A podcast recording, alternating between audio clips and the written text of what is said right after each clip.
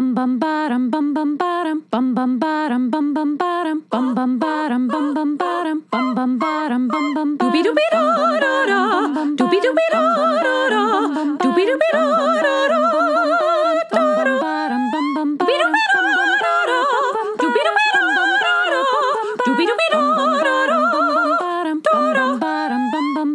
ba-da-da ba-da-da ba-da-da ba-da-da ba-da-da ba-da-da ba-da-da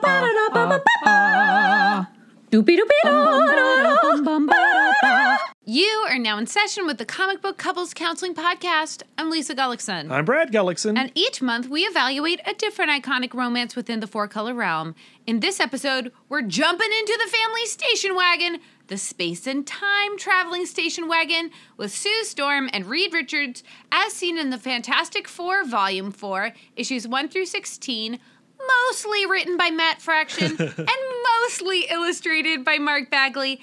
And we're applying the four tendencies by Gretchen Rubin to their relationship woes. so, right before we hit record on this episode, Lisa and I were like, what's our banter going to be? We don't really have anything going on in our lives right now other than this podcast. And then I check my phone, and my buddy Sean has messaged me, and Richard Donner has passed away today. Yeah. Man. And while he lived a long life, 91 years of age, like I we have to take a moment and just celebrate how much this creator gifted to our lives.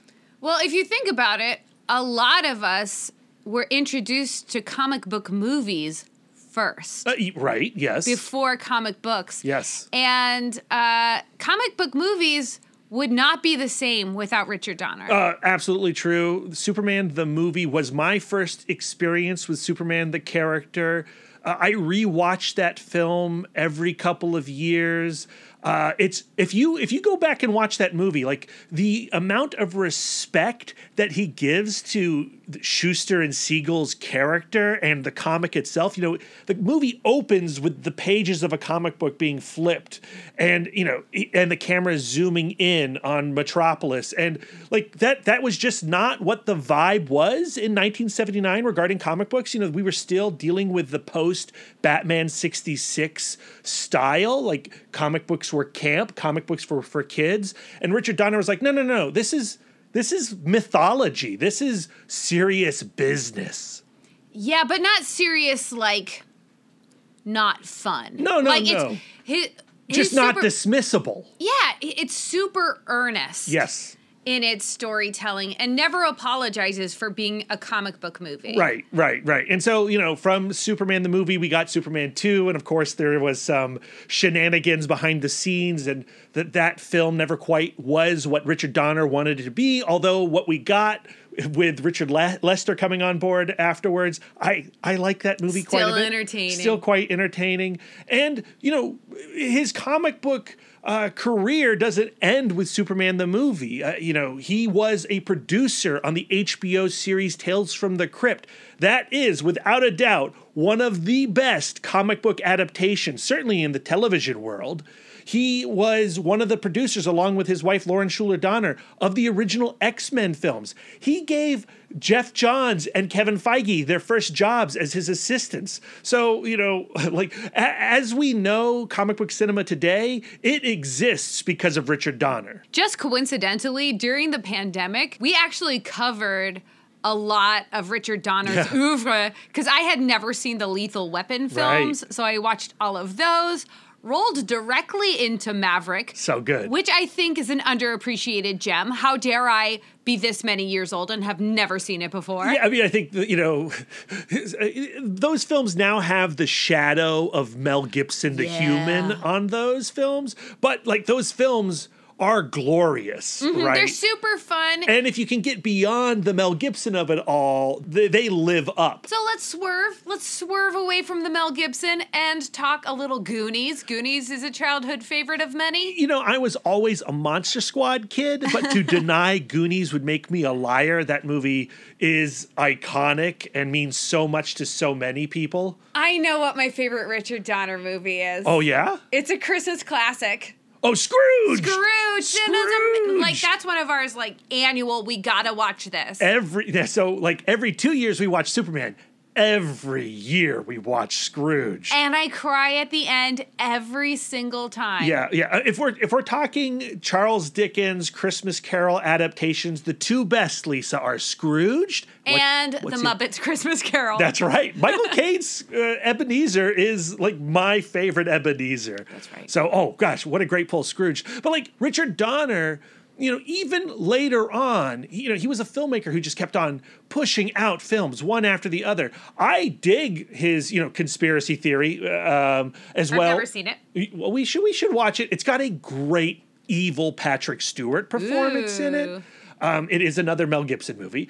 Uh, al- there's also Ew. 16 Blocks with Mos Def and um, Bruce Willis. That was his last film. I've got the IMDb Oh, page up. So that's 2006. that is a film where like Bruce Willis has to get Mos Def to the end of the line to the, uh, to the courthouse, which is like 16 blocks away, and between him and the courthouse are all these evil cops trying to execute him. that sounds like a riot. It is. It's it's a it's a gauntlet. It's a it's a great little gauntlet movie, and we don't have enough gauntlet movies. We need more gauntlet movies now that I How think about it. How fun. So I love reflecting on someone's life and career and smiling a little bit through the sadness. Yeah, you know, Lisa and I, we do a lot of uh, film marathons. We like put little showcases together. We completed a Martin Short one recently. We're in the middle of a Michael J. Fox one, Mm-hmm. uh, but it's a little hard to get through those early Michael J. Fox movies. Some of them are not so good. Uh, I think a Richard Donner a thon would make for a great watch, and it would require us to go back and watch a lot of old classic television because Richard Donner got his start doing like know, a bunch of cowboy shows. You know, he did a bunch of uh, Banana Splits adventure hours. Yeah, yeah, yeah, yes, he did. I like he did some Man from Uncles. Uh, did what was did he do Wanted Dead or Alive the Steve McQueen show? Like Let he's me- been around a long time, ninety one years old. yes, he did. Yeah, so like if you loved Once Upon a Time in Hollywood, Leonardo DiCaprio's Rick Dalton character is kind of doing a spin off of early TV Steve McQueen, and that Bounty Law show was very much Wanted Dead or Alive. So if you like Once Upon a Time in Hollywood, go back and watch some Wanted Dead or Alive and start with the Richard Donner stuff. I'm so bummed he missed out on the Monkees, but he did some Gilligan's Island. Oh wow! I And Perry. Mason. Perry Mason. Oh yeah, so we should go back and watch his TV. I think that would be so much fun. I second that emotion. He did the Twilight Zone. Did you already say I, that? I did not, but yeah. Uh, what is that Twilight Zone episode? He did like one or two. It's a he really did good one. six, sweetheart. He did six. Come Wander with Me, The Brain Center at Whipple's, The Jeopardy Room, Sounds and Silences, and From Agnes with Love. Oh, so from Agnes with like from Agnes with Love is a great one. Yeah, yeah. Oh, and Nightmare at tw- he did Nightmare at twenty thousand feet. Oh my God. So the Gremlin, the Shatner episode. How did I forget that? That's without a doubt my favorite night, uh, Twilight Zone episode. Yeah. We have posters of that episode all over the place. Richard Donner and Richard Matheson team up. Oh my God. Yeah. So an absolute legend. Find some Richard Donner this week. We dive should- into it. We should do maybe a little Richard Donner mini ep or, or reel. You know what we should do? We should get Sean Eastridge. Yes. So Sean Eastridge is the buddy who sent me the message earlier today. Uh, he is the biggest Superman fan that I know. Uh-huh. We should do a Superman the movie episode with Sean. His podcast, Missing Frames, is exceptional. You should all be subscribed to it. And two years ago, in the same month that Lisa and I started Comic Book Couples Counseling, Sean had Richard Donner on his show. It's got to be one of the last Richard Donner interviews. That's amazing. I'm going to share that in the notes of this episode. I'm also going to tweet it out uh, on Twitter, and I'll put it out on Instagram and Facebook as well. Uh, like, if you want to see what a good dude Richard Donner was, listen to his interview with Sean. And Lisa, I think we should get Sean on the phone. We should do a Superman the movie episode. well, uh, we're putting this out on our mainstream ep, so he's really going to embarrass us if he says no. Yeah, so he's, he, he better do it. He better do it. Uh, so, rest in pictures, Richard Donner. And there's no real easy way to transition from our Richard Donner celebration into our main topic of the day. So, we're just going to do it hard left.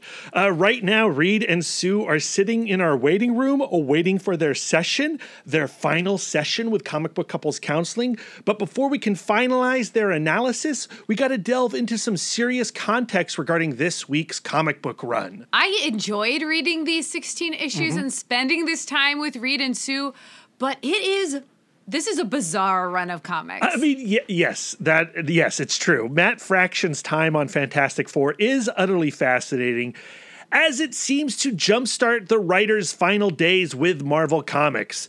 We've discussed Matt Fraction a few times on this podcast. First, as part of our Peter Parker and Mary Jane series, we broke down his 2008 Sensational Spider Man annual and discussed how it led into the One More Day Peter MJ erasure.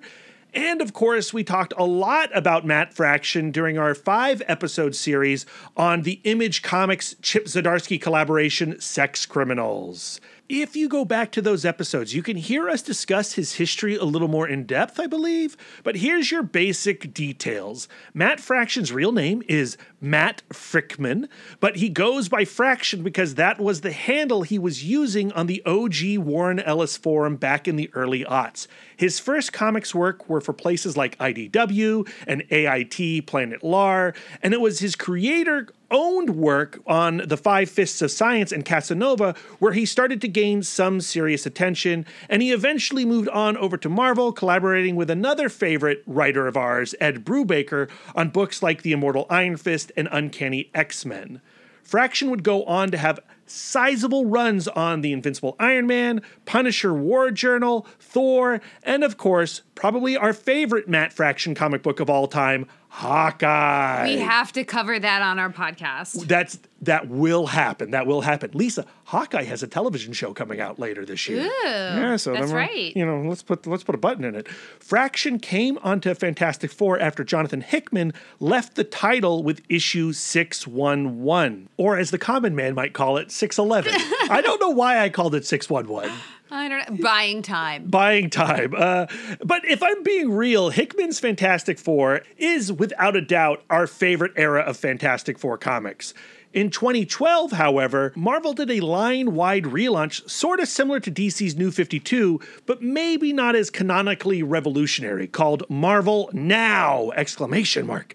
It was a creator shakeup. Hickman left FF and went over to Avengers. Brian Michael Bendis left Avengers and did all new X Men as well as Uncanny X Men. And Matt Fraction jumped on both Fantastic Four and FF, aka Future Foundation, with Mark Bagley and Mike Allred. The twin titles were a lot of fun and fairly ambitious, launching from the same plot point, but venturing into two totally separate narratives. We're going to go further into the plot details later on in this episode, but the reason for two titles existing was that the Richards family, including Ben Grimm, Johnny Storm, and the kids, Franklin and Valeria, jump into the retrofitted hyperdimensional warship Pestilence to go exploring time and space. Yes, because when I think family fun, I think pestilence. He's my favorite horseman. Uh, they were only supposed to be gone minutes as far as New York City's timeline was concerned, but of course, things don't go according to plan, and they're gone for much, much longer. Thankfully, they set up a backup Fantastic Four team consisting of Scott Lang, the Ant Man, She Hulk,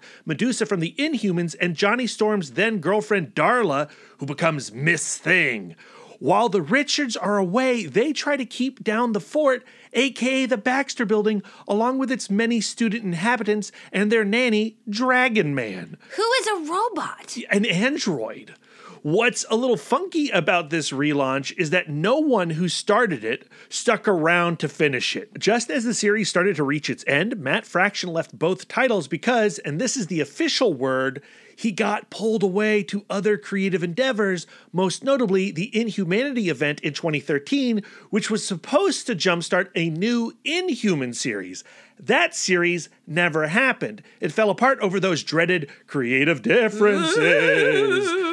And once Fraction finished Hawkeye with David Aha, David Aja to uh, us dumb Americans, he never worked with Marvel again. Mark Bagley also left Fantastic Four early. As Jonathan Hickman's Secret Wars was heating up, he returned to the Ultimate Comics universe to illustrate the tie in miniseries Ultimate End alongside his old Ultimate Spider Man pal, Brian Michael Bendis. So, the Marvel Now Fantastic Four slash FF era has this weird little cloud over it. And at the time, I never never even finished the series because of my frustration with their departure.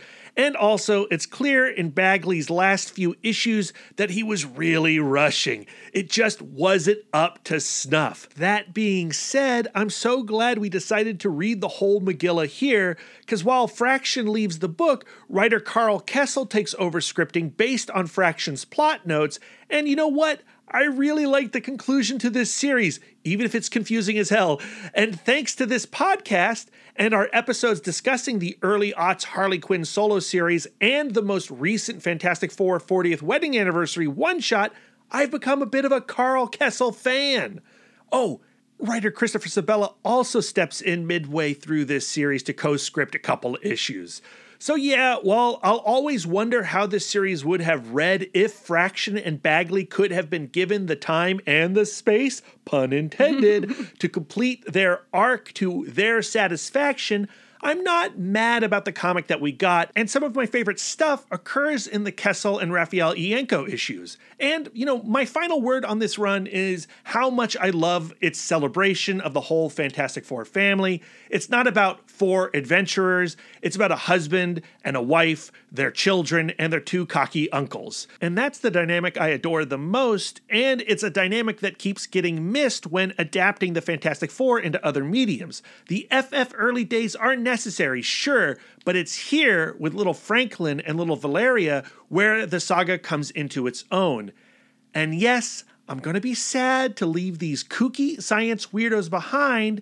And I'm also going to be a little sad to move on to another love expert, Lisa, because I think our Fantastic Four relationship book pairing has been a lot of fun and will stick with me for a bit. Lisa, before we dive into session with Reed and Sue, let's hear how we're going to finish off with our love expert, Gretchen Rubin. Yes, I'm sad too, but I'm sure that uh, my friends and family and some of our dear sweet listeners are are excited to hear me talk about something, anything else, because everywhere I go out in the world, I'm like, see that guy in line at the grocery store? He's a questioner. Look at you. You're so kind. You must be an obliger. I've been like completely fixated. But for the last time, we're using Gretchen Rubin's revolutionary concept and book, The Four Tendencies, the four indispensable personality profiles that reveal how to make your life better parentheses, and other people's lives better too, close parentheses, published in 2017 by Penguin Random House. The four tendencies profile individuals by the way they respond to expectations, inner expectations that we place on ourselves, and outer expectations that others place on us. This places people into four categories upholders, obligers, questioners, and rebels. We've come a long way since we started with the Storm Richards back on episode 65. And we've stuffed a creator corner in between there, as well as our Loki Walk and Talk Patreon preview. So we've been holding on to the four tendencies and Reed and Sue for a long time, much longer than we anticipated. And in that time, we've determined their tendencies. Reed is an upholder, Sue is an obliger. We've sussed out some of the quirks of their tendencies, and we've gotten a good close look at how they use their tendencies to alienate each other when they are in conflict. Oof. Civil War got rough for the Fantastic Four. Wife against husband, best friend against best friend, brother in law against brother. Actually, it was just most everybody being against Reed because Reed is the worst. He's the worst. T dubs.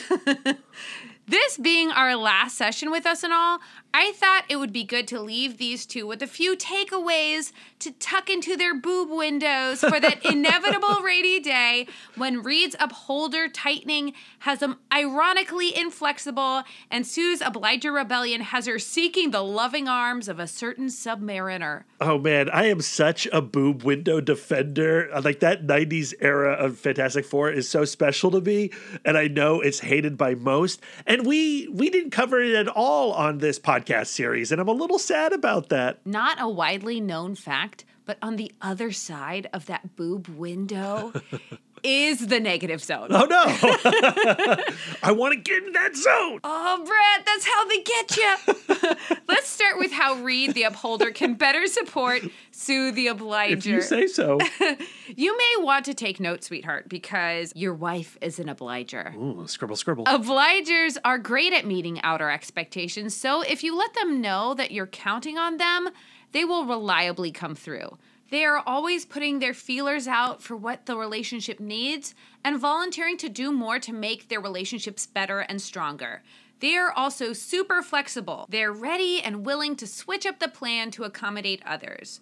Where obligers like Sue need support is in meeting their inner expectations.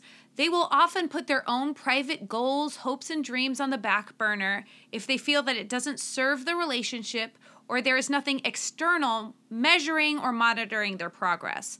So, what are the ways Reed can better support Sue? It's been a minute, but I've put together a bulleted list. oh, bulleted list. Patow! Be curious about Sue's inner expectations. Hmm. By engaging in open conversation about what she wants for herself, it creates outer accountability by making her feel like someone else has a stake in her happiness and fulfillment. Hmm, be curious about Lisa. Okay, okay. Patow! Ah! Give Sue the accountability she's asking for. Hmm. Obligers tend to know themselves, and they'll ask directly for the accountability that they need. Reed needs to be listening and either give her what she's asking for or figure out another way to make it work. Hmm. Patow! Ah! Guard her against obliger rebellion by making sure she doesn't take too much on.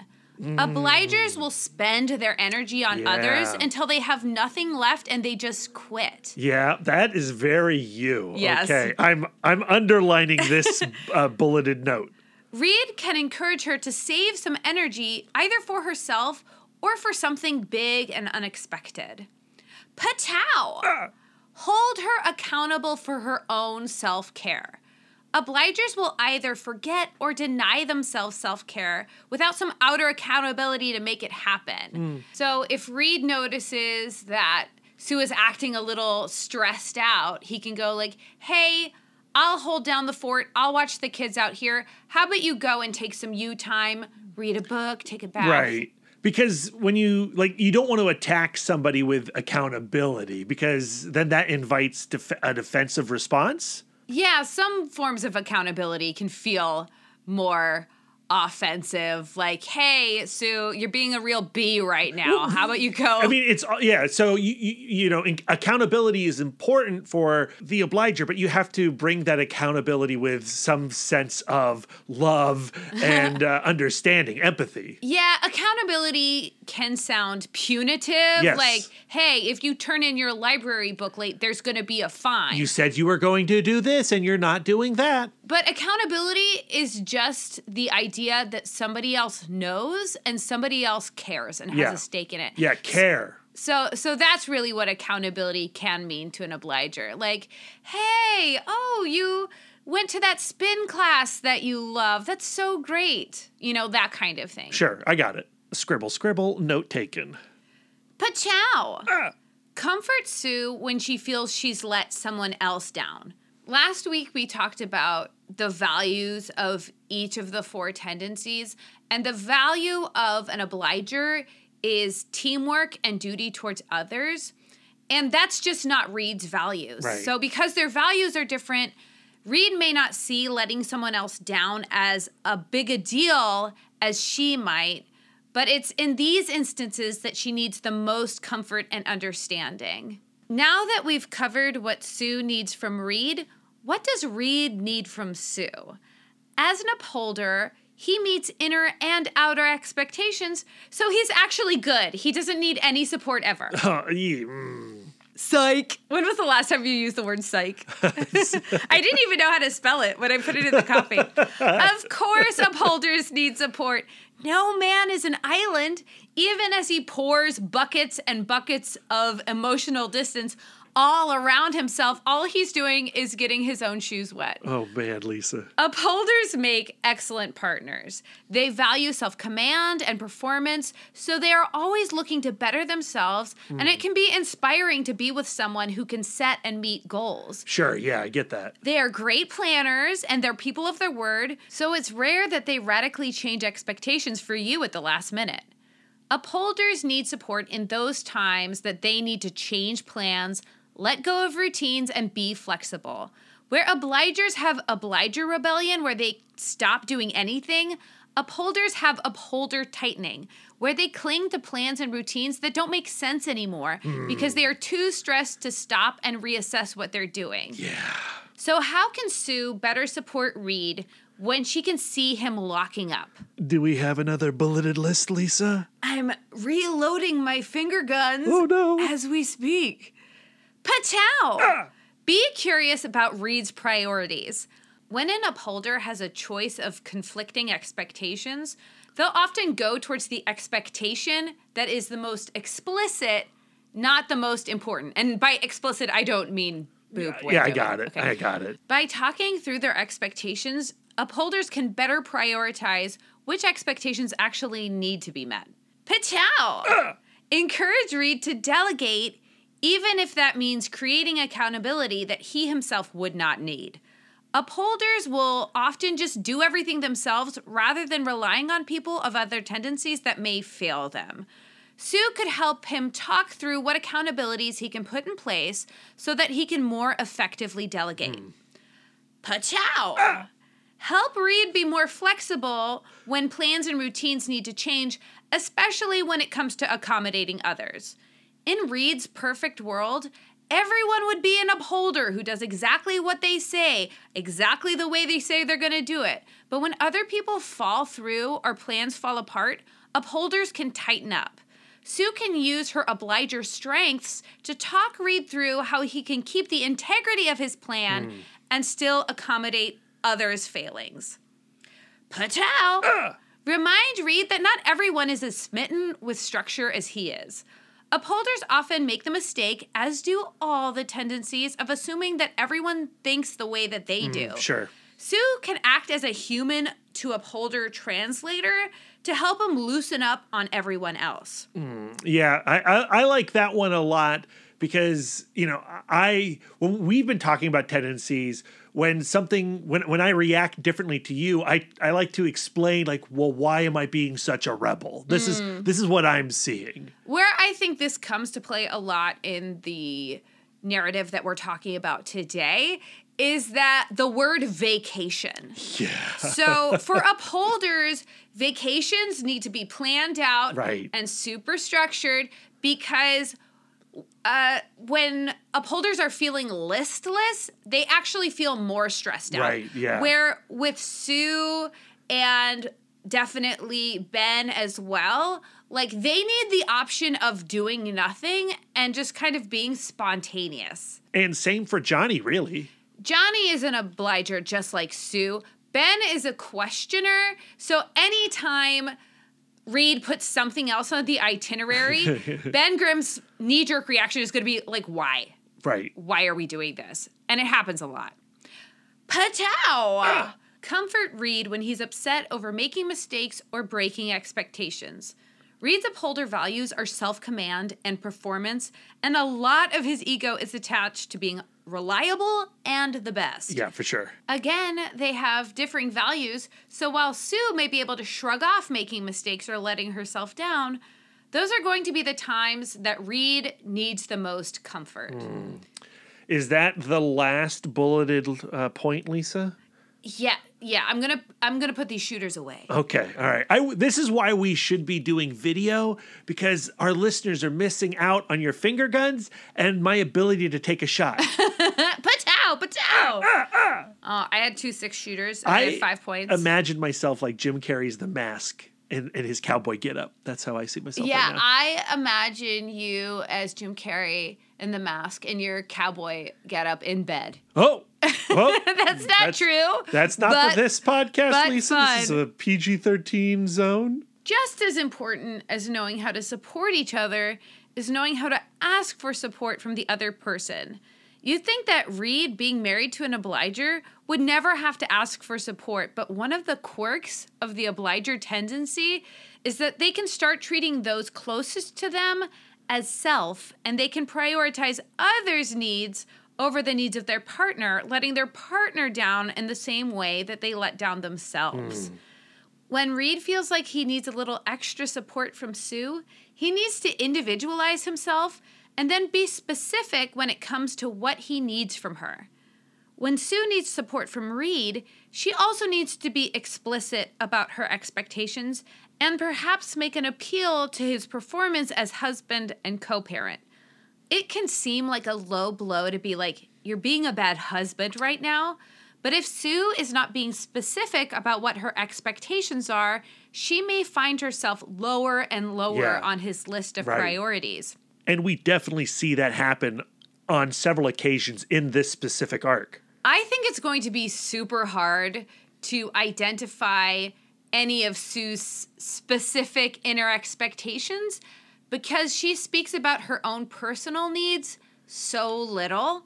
I think she does occasionally allude to them and she does directly ask for a vacation repeatedly. So she definitely wants that. Right. But everything is so focused around Reed and his insecurity around going like remember all of that those years ago when we got our molecules got messed up? His- well there yeah. might be some bad things that mm-hmm. came from it. He his inability to admit that there is a problem because he is it, wh- while he is in the process of solving it, everything is fine. But the moment he hits a wall and goes like, "Ooh, maybe I won't be able to solve this," then I mean, it all he comes tumbling. down. Yeah, He completely shuts down. There is a lot of material to cover in this arc, and I'd like to focus on how Reed and Sue support each other as partners. And I think that we should point out examples where they succeed because they occasionally do succeed in being good spouses to each other. But there are definitely instances where they are less successful, and we should talk about how they could do better. yes, yes, yes. But before we can do that, Lisa, it's time for words of affirmation. Na na na na na na na na na na na na na na na affirmations. For first time listeners, uh, we should explain what the heck are these words of affirmation. The words of affirmation are a way that we give back to our new and upgrading Patreon subscribers. These are affirmations that I collect and curate and use in my own daily life. This week, we're affirming just one glorious new patron, and the perfect affirmation presented itself in Questlove's new Hulu documentary, Summer of Soul. If you have not seen it, please stream it. It is a treasure. It's very good. And this affirmation came from Stevie Wonder's lips right up to the universe's ears. Alexandra Casano. You never allow your fear to put your dreams to sleep. When Stevie Wonder said that, I was so profoundly moved. I mean, it is the type of line that cuts deep, right? It, it you felt that line, you're like, oh, I need to fold this into my life immediately. If you follow me on Twitter, I I very rarely do this, but I put out like a little like meh, I have feelings kind of tweet where I was just like, I wish that I could hard reset my career where I could just start over. And um, I do wonder sometimes if my fear, like, just kind of lulls my hopes and dreams into a kind of stasis. And I am an obliger, so I do tend to put myself on the back burner. And I don't know that that quote just sent a chill up It, my spine. it was the right quote at the right time, certainly for you. I think that Alexandra can take that quote and put it up on their mirror and appreciate it. But guess what? You can all put this quote on your mirror, even though we are dedicating this affirmation to Alexandra for joining us on the Patreon, which we deeply appreciate you so and allows for this podcast to continue. Uh, but all of you listening right now, like take that Stevie Wonder quote, watch the film, absorb it, and, you know, percolate on it a bit. Yeah. And we do understand that not everyone can afford to support us on Patreon, but if you want to support us in other ways, in free ways, please head on over to Apple Podcasts, write us a nice five star review. Those little tiny celebrations really do help us reach more listeners. And, they fill our love tanks. and Let's they, be real. And they fill our love tanks for sure. Because guess what? Uh, as much as we like dishing out words of affirmation, we love receiving them even more. But we've had Reed and Sue trapped in the waiting room as if it was the negative zone itself. and it's time to let them in and let's get into session with Reed and Sue. And like Bilbo Baggins, we're going on an adventure. Our comic book focus this week is the Fantastic Four, Volume 4, Issues 1 through 16, published between November 2012 and January 2014. It's written by Matt Fraction, Christopher Sebela, and Karl Kesel. It's penciled by Mark Bagley, Raffaele Ienco, and Joe Quinones. It's inked by Mark Farmer, Mark Morales, Andrew Hennessy, Joe Rubinstein, and Mike Allred. It's colored by Paul Mounts, Will Quintana, Edgar Delgado, Rain Beredo, Guru Effects, and Laura Allred. And the comic is lettered by Clayton Cowles, the only person who starts and ends this series. well, you know that old saying, Brad. Uh, the more cooks in the kitchen, the better. Is that is that what it is? Ye- Yes, yes, we want more cooks in that kitchen. Here's the plot synopsis taken off the back of the omnibus. When Reed and Sue decide the family needs to relax, they take Ben, Johnny, and the kids on a year long vacation through all of infinite time and space. And in the absence of Marvel's first family, a hand picked substitute FF, Ant Man, Medusa, She Hulk, and the new Ms. Thing, stand ready to guard the Earth. What could possibly go wrong?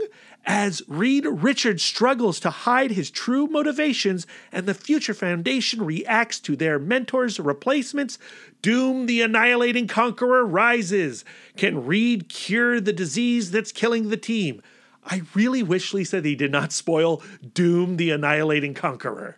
Yeah, though, if you saw Doom the Annihilating Conqueror on the back of this book, you would definitely buy it. Uh, yeah. Because it sounds amazing. And it is, and it is. But it takes a long time before that even becomes a thing. and then it lasts for like a second. Yeah, uh, it's like what, two issues of the entire run? It reminds me of like uh, in Next Gen when Sir Patrick Stewart becomes a Borg. Yes. And you think that that's all that Next Gen is about, but it turns out it's just two episodes. Just two episodes. And it affects his character for the rest of his life. Yeah, yeah, all the way to the new Picard series. And I like how they deal with it in Picard. But we're not here to talk about Star Trek, Lisa. Why did you bring up Star Trek? You know how much I love it. Uh, so there's a lot to just get into with the first issue of these 18 issues. Uh, is there a particular point you want to start? Do we start at the beginning? Do we jump somewhere else? Of course, I want to start at the very beginning. I always want to start at the beginning, but I'm going to skip forward to right when the Fantastic Four come back from their visit to the Cretaceous period.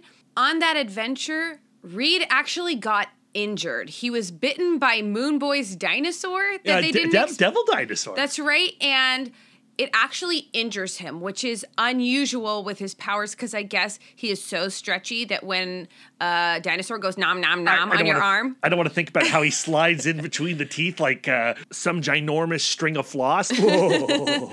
So when they return, he's kind of all up in his head. And Franklin happened to have a bad dream the night before.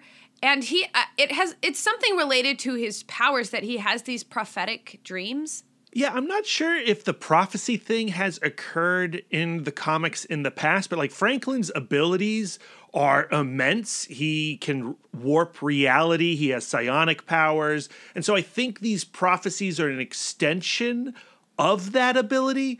There's a lot of drama, Lisa, right now around Franklin Richards Oh, because really?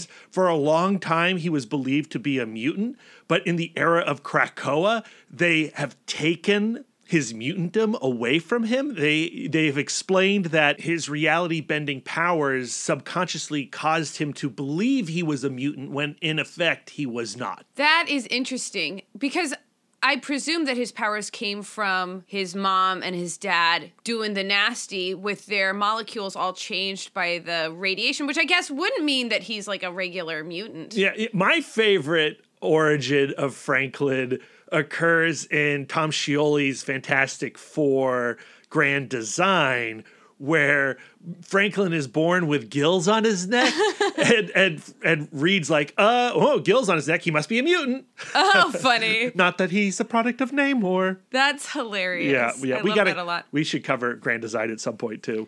But Franklin is going through this period of unrest and anxiety, and a lot of his fears rotate around his parents being in space and his being in space, and he he's having some separation anxiety from his parents, and uh, Val actually guilt trips Reed about leaving with Franklin in the state, saying like, "You picked a great time to go dorking around the Cretaceous, there, Dad," which she is criticizing his performance as a parent. Which of course cuts him to the quick because of his upholder tendency And throughout this series, she does it over and over again. Mm-hmm. To a really interesting effect. What we don't get is Sue's take on the whole ordeal in this scene because she goes right into caretaker mode. They return, they smash the table, let's turn over the fantastic car, let's order takeout, right? She goes right into mom mode and she starts seeing that Franklin is not eating. Right. And she becomes concerned. So she turns to Reed to be like, hey, I'm really worried about Franklin. And Reed has that distant look in his eyes and he just leaves without saying Anything. anything. Yeah, yeah. And so this is an example of her reaching out for support and him not hearing her. Yeah, because he's in his head trying to solve the riddle of his body. And of course, he can't tell her what he's worried about until he has a solution to pair with it. Yeah, yeah. Uh, you know, th- there's there's also that moment in the like because the first page of the comic is uh, the nightmare saying like, oh, a year from today, Franklin can see something horrible's about to happen. He wakes up, he's screaming, and Sue's not the first one to rush to his aid. It's the three mom bots, right? And like like. I, I I know that the mom bots have been in the comics in the past, and I would I wish I had read those early creation issues because I want to know about how f- Sue feels about the mom bots because clearly the mom bots are a Reed creation. Oop, just did a quick Google search. mom bots first and only appearance in this issue. So yeah, I want to know more about the mom bots' origin. It reminds me of uh, one of the early experiments in, in attachment theory with the wire mother and the cloth mother, yeah. where like the wire mother was so they put a bunch of monkeys, baby monkeys, in a cage and they provided them with two mothers. A mother that was made of wire but provided food and a mother that was made of cloth that didn't provide food but provided like physical comfort.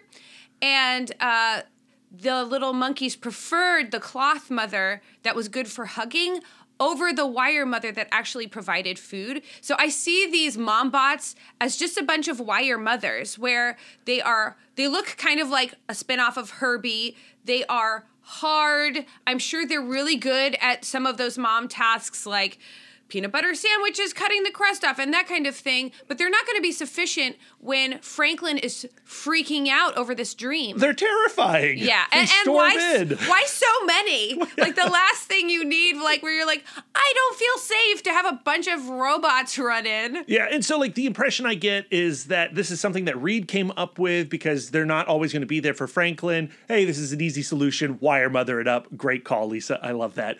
Uh, but also it it it it, it indicates a little bit of that division between mom and dad that will occur throughout the rest of this book. Yeah, because I'm sure that Sue wants to meet all of her obligations. Yeah. She wants to be able to go on adventures to support her husband and save the world.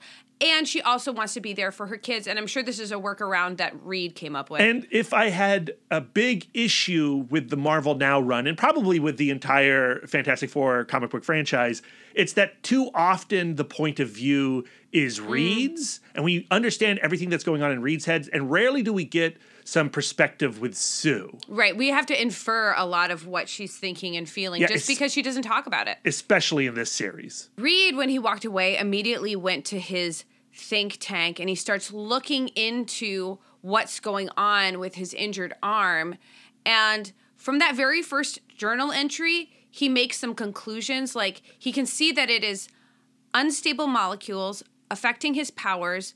And at that point, at that very first journal entry, he goes, This could affect the other members of the Fantastic Four.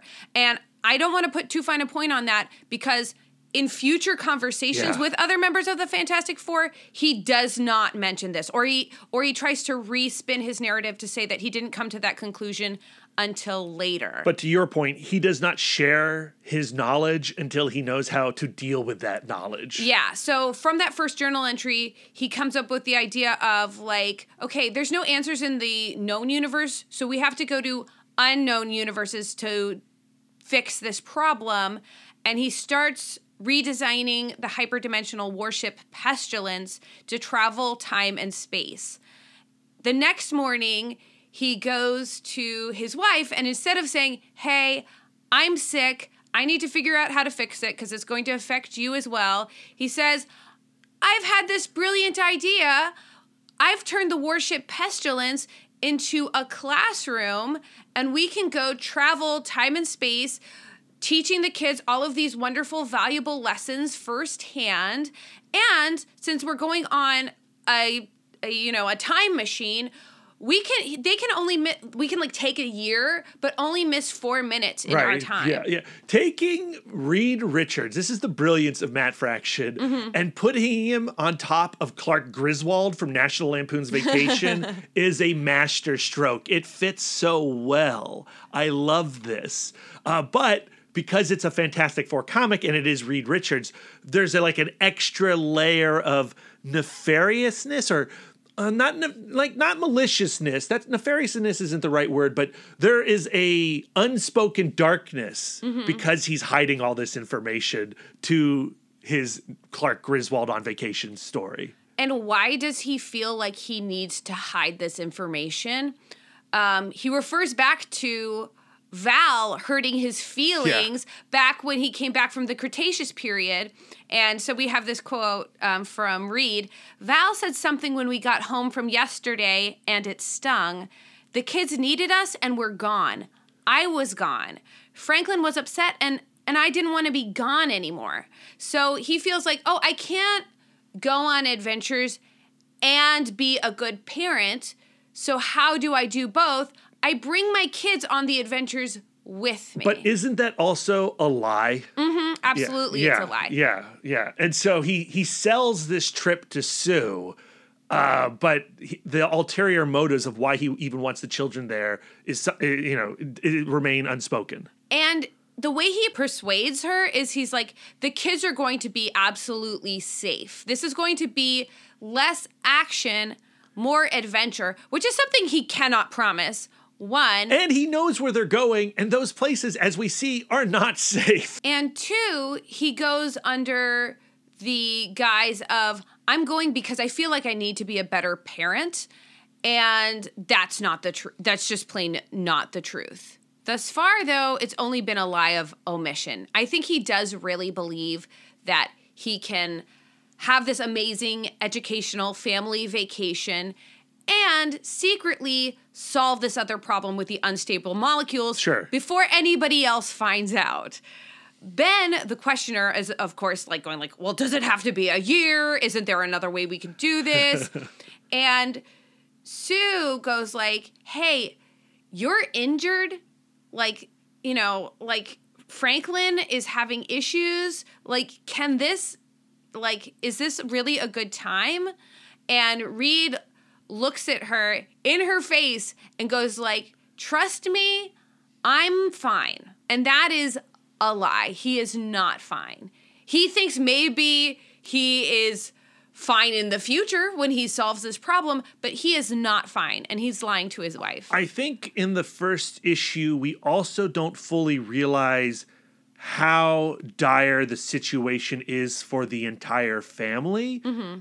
As we go through the series, we learn that Reed knows that this is deadly to all of them and they are on a ticking clock. I don't think the reader at the end of this issue fully appreciates that ticking clock. Mm-hmm. And it's in the second issue that the Fantastic Four form their alternative FF. And Reed goes and finds Ant Man, and Sue goes and finds Medusa, and the thing finds She Hulk, and Johnny Storm asks his girlfriend to join the Fantastic Four. because he was procrastinating because Reed didn't provide him the proper accountability for his obliger tendency. Um, but the scene I want to talk about in issue two is when Reed invites Ant Man to shrink down to to gather some of his molecules for some of his experiments, and Ant Man is going like, Uh, "Don't you want to tell?" Sue and Ben and Johnny that this could happen to them at any moment. And Reed goes like, "We have to Scott, we have to keep this between ourselves at least until I can get my hands and head around the problem." So, this is like the crux of Reed's issue is that he doesn't want to present a problem without also presenting the solution.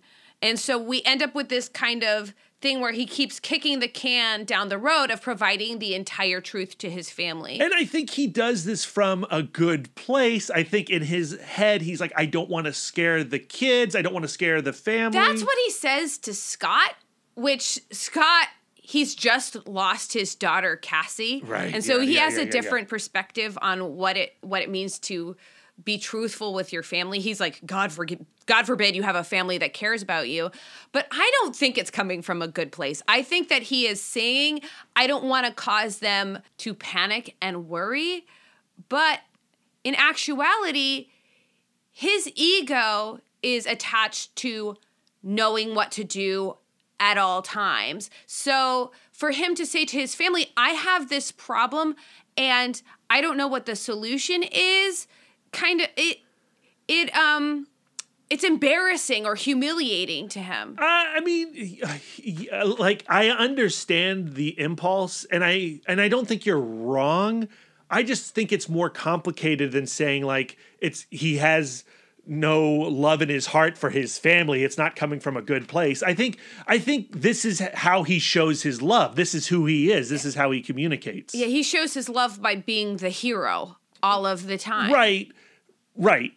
And it always trips him up, and it takes, you know, throughout Fantastic Four's history, it takes uh, these tiny little decisions collapsing in on themselves for him to realize the error of his ways. it's such a comic book thing and a life thing i guess but but like a character always has to learn the exact same lesson Yeah. over and over again and uh so so even within the context of this arc Reed learns the lesson of it's better to be truthful and yet he still doesn't tell the truth. And maybe it's extra offensive to me because because of my obliger tendency where I say like you owe it to everyone to be part of the team and work the problem together. And so to watch him repeatedly let his family down and let his wife down and let the team down Yeah, it's gross. hurts me. Yeah, it I, hurts I- me. I- and and and you know, it's it's it's another one of these instances where you go like, "Oh, Reed," but I do think about you know my own tendency, and even though I'm aware of being a rebel and bucking against whatever's being asked of me. You know, I go like, okay, I want to change that. But Gretchen Rubin talks about how, like, that's your tendency. You're constantly in battle with who you are. Mm-hmm. And I don't think there's any story, and I don't think we want any story to totally alter the tendency of Reed Richards. yeah, I, I agree with that. What I want is for Reed and Sue to recognize each other's tendencies and to collaborate with those tendencies into a functioning unit. And my problem with the Fantastic Four is that so often the relationship is dysfunctional. Right. Right. Like to me, I go like I feel like this is a story about Reed realizing that he can't keep his weakness and his vulnerabilities separate from the family unit. But it turns out that in actuality, what this story is about is that the Fantastic Four is infected with these molecules that they need to get to the bottom of it. And once their powers are fixed, that's the story. And um, that's and- just not how I read read comics. Yeah, and you know, like that's that's the frustrating thing about this run is because then Fraction has to leave, and what Kesel does and Sebela does, they just come in and just finish up the plot. They don't necessarily finish up the character work. But to tie up the scene with Ant Man, they end that conversation with Reed swearing Scott to absolute secrecy. So when Yeah. they leave and Scott is part of this um, substitute Fantastic Four, he knows the stakes of their journey. Yeah, Which is why he's like really looking at his clock. Okay, it's only going to be four minutes. Uh oh, spaghettios. Now what am I going to do? but it, it's interesting like to see um reed and his upholder tendency is to always like get vows from people. He's always making mm. people swear to him because of course your word is the highest most valuable thing. Over what is actually good for the situation is like for Scott to go to Sue and go like, "Hey, something's up with Reed." You might and wanna he- talk to him. And he doesn't want to talk about it. And the other thing about Reed is that he does all his planning from afar. So he says we're going to go to these planets and they're not going to be dangerous. But he's in his Baxter building uh, uh, on a computer when he's talking about that, when he's planning out the roadmap, right? But then when they finally get to their first planet, Zeta Doradus, uh, that planet is nothing like what he thought it was from the safety of his computer.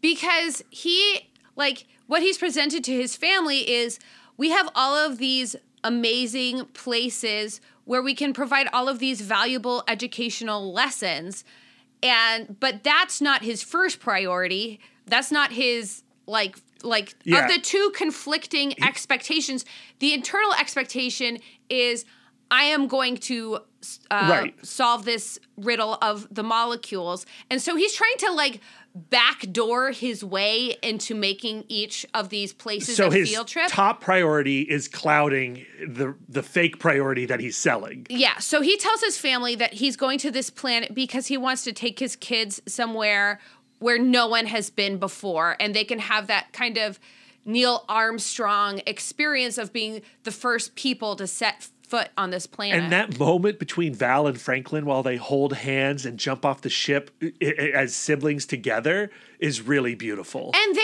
almost and Reed almost misses it because he's going like, "Hey, there's something about this plan that is not going perfectly." And he's looking at his dials and his wife goes like, "Hey, you're about to miss this enormous moment for our kids." Yeah. And and thankfully because Sue said something, he was there as a parent in that second. but that, but that again is like a really beautiful fraction moment Mm-hmm. that you don't see too often in Fantastic Four comics. So I really really love that.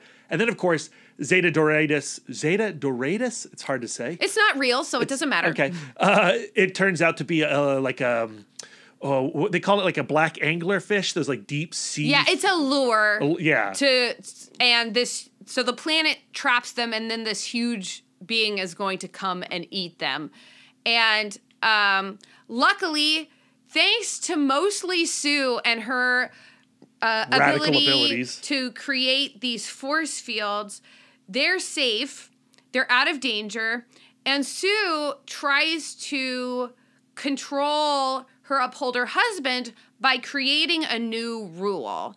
And Sue says, "I'm I'm laying down a new mom rule. This is the last time something like that happens on our trip.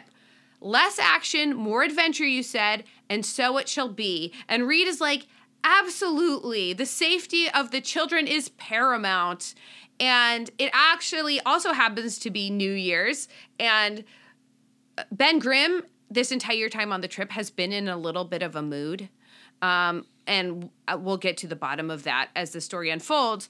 But like Sue tries to make a New Year's resolution, and her New Year's resolution is here to a lovely, quiet year with no more surprises, which Reed replies, Yes, yes, of course. a great single panel from Bagley. The expression on Reed's face, where it's sort of a smile, but it's like a smile like soaked in sadness and dread.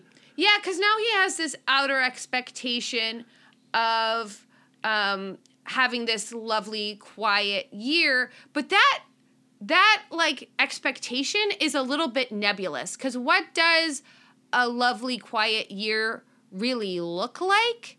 And so I think that he thinks that he can provide a little bit more safety. He's like, uh, you know what? I should have looked ahead. There are things I should have anticipated. Um, so I do think I can do a better job of keeping my family safe and still keep my inner expectation hidden that you know his his little uh, molecule secret. I, I look at that face and I also go, he's aware that eventually things are going to blow up. to me, I, I think this is an example of he has a nebulous expectation, having a good trip with his family, family, and an explicit expectation of finding a cure. So when those two things come in conflict, he's going to tip towards the more explicit expectation. The next issue, issue four, is critical for several reasons. It's a major retcon to the relationship of Sue and Reed. As we discussed in our last Fantastic Four episode on Civil War, originally Reed and Sue had quite a large age gap between them seven years. Uh, when they first met, Reed was in college. He was 20 years old, and he was staying at this lady's house, and her niece was 13, and that was Sue. Mm-hmm. And while we don't have issues with age gaps like that between Lisa and I, we have a five year age gap. The way it was presented in the comic books from the Stan Lee era, eh, there's like a power dynamic there that's pretty gross, right? Yeah. Uh, and and it doesn't sit well with a modern reader. It certainly didn't sit well with us. And I am happy to see a retcon occur here where they age Sue up and they're more peers. And this allows for a meet cute that is kind of adorable. Yeah. Uh, but of course, the way it's being filtered in uh, through this issue is from a place where Reed is lying to Sue also. So it is a very weird retcon that I like, but also go, huh. Yeah, this issue I think has a ton of red flags in Yeah. it, uh, both from the past and the present. They're on the planet of Alith, and when they arrive, the uh, natives there seem to recognize Sue and uh, want to worship Right. Sue. Right? And uh, it- so it's a very warm and friendly planet. Confusing, but okay, let's go with it. and Reed is narrating, and we have a flashback of their they're getting to go on their first date and he feels weird because he knows he's like just like this science nerd and this girl is so pretty and and so fun. And we have this really indicative quote where he says the three hardest words for me have never been i love you that's easy. That that was always easy for him to say to sue. The three hardest words for him to say are you were right Yeah. so we find out that the reason this planet of Aelith wants to worship Sue is they take this family trip to this cave and there's a cave painting Yeah. that is of the Fantastic Four and Val and Franklin. So it creates this sense of prophecy that they're going to be there. Yes. I mean, Sue's like, wow, like she's in awe. This, like, how can this be? This is amazing. And so the natives go like, "We would love to worship you and become and have you as our queen." And she actually considers it because she's an obliger tendency. she sees this painting. She's being nice. She wants to be nice, and so he she, she allows them to have an evening of worshiping her and she comes back oh and also franklin has another prophetic dream where he, uh, it feels like Reed is hiding something from the family. So that is in the back of her mind. So she goes, she has like this nice spa day of being worshipped, uh, but then she returns to the trip and she goes like, it really didn't feel right for me to be taking advantage of these people. Something's hinky here. And by the way, like, I'm with Franklin. I think you're up to something. I'll apologize later if that doesn't seem to be the truth, but for right now, I am I feel like our trust is being violated. And then we see that the reason these prophetic cave paintings are there is because Reed took the time machine back in time and he painted those paintings himself. Ah. So he's trying to um, go like, look, we're meant to be on this journey. So manipulative. So right and so what's what's crazy about this to me is they are retconning this grooming situation that was perceived in their original relationship and then he's doing this gross ass manipulation which he doesn't cop to, but he realizes he can't hide looking for this cure any longer.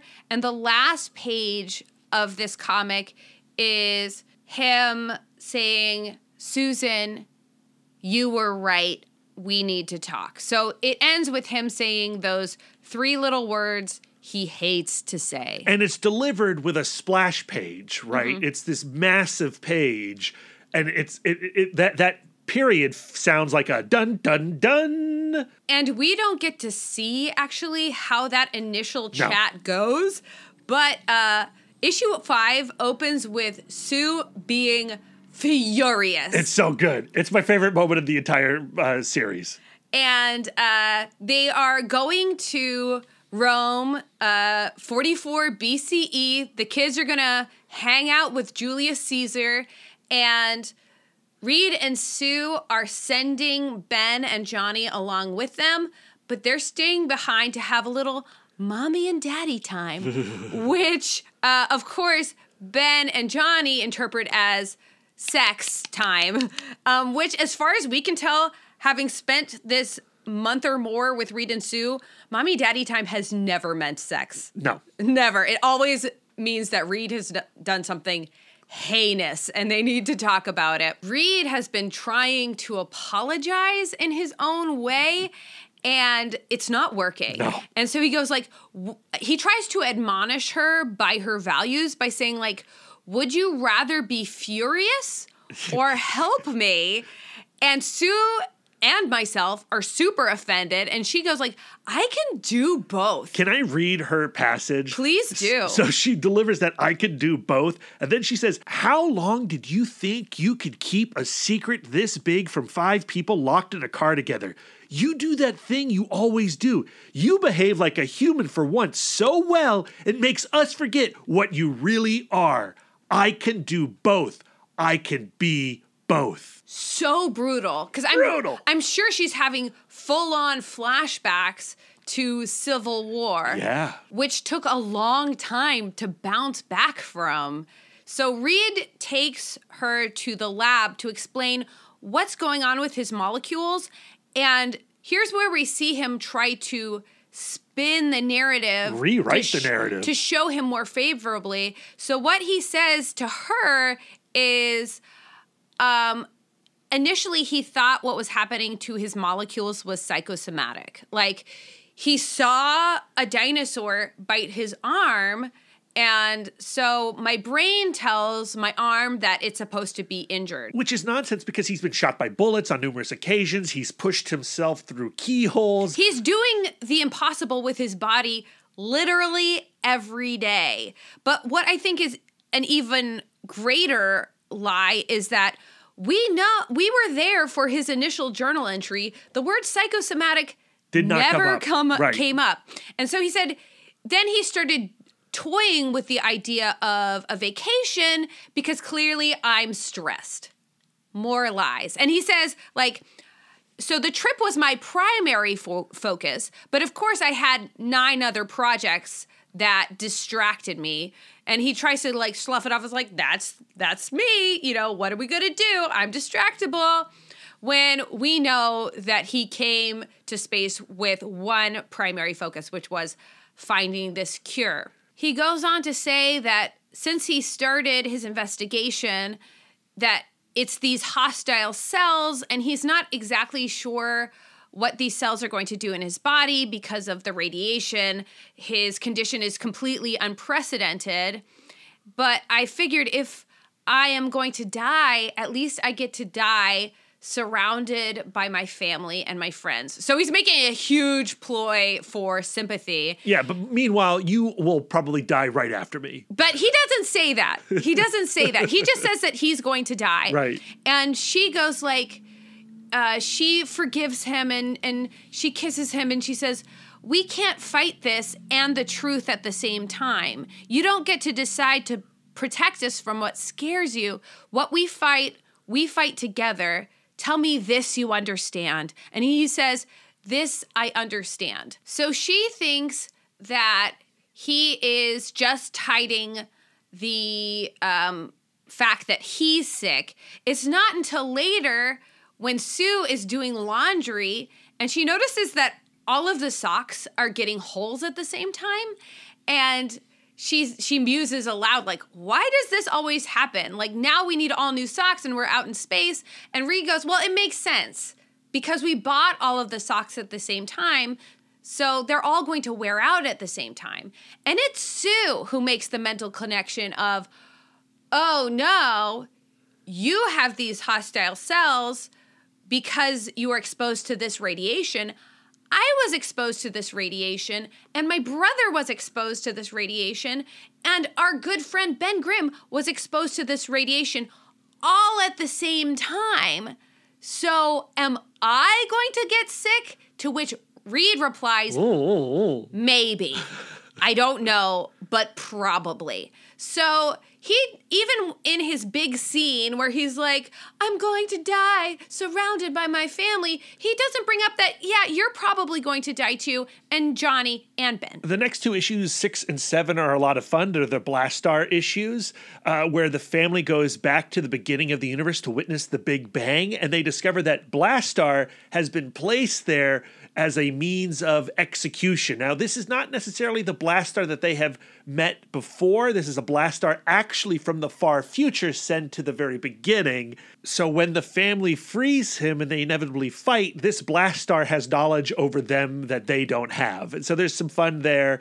Uh, of course, they leave Blastar to explode in the Big Bang. He dies, and then they go to the far future, to the end of all things, in an effort to change what has just occurred. i actually found these two issues super confusing everything dealing with the you know wibbly wobbly timey wimey stuff Yeah, and it also like at one point Blastar is left in the negative zone, and then when that happens, he pops up in the FF series simultaneously published along this one to battle it out with Scott Lang and his Fantastic Four. What I think is most important to our conversation is now Sue is in on a Reed's secret that the Yeah. Fantastic Four are literally coming apart at the molecules, and she doesn't say anything. Yeah, which feels weird. To me, it's like now Reed has invited her into the closet with him, and hmm. now they're both responsible for this terrible secret.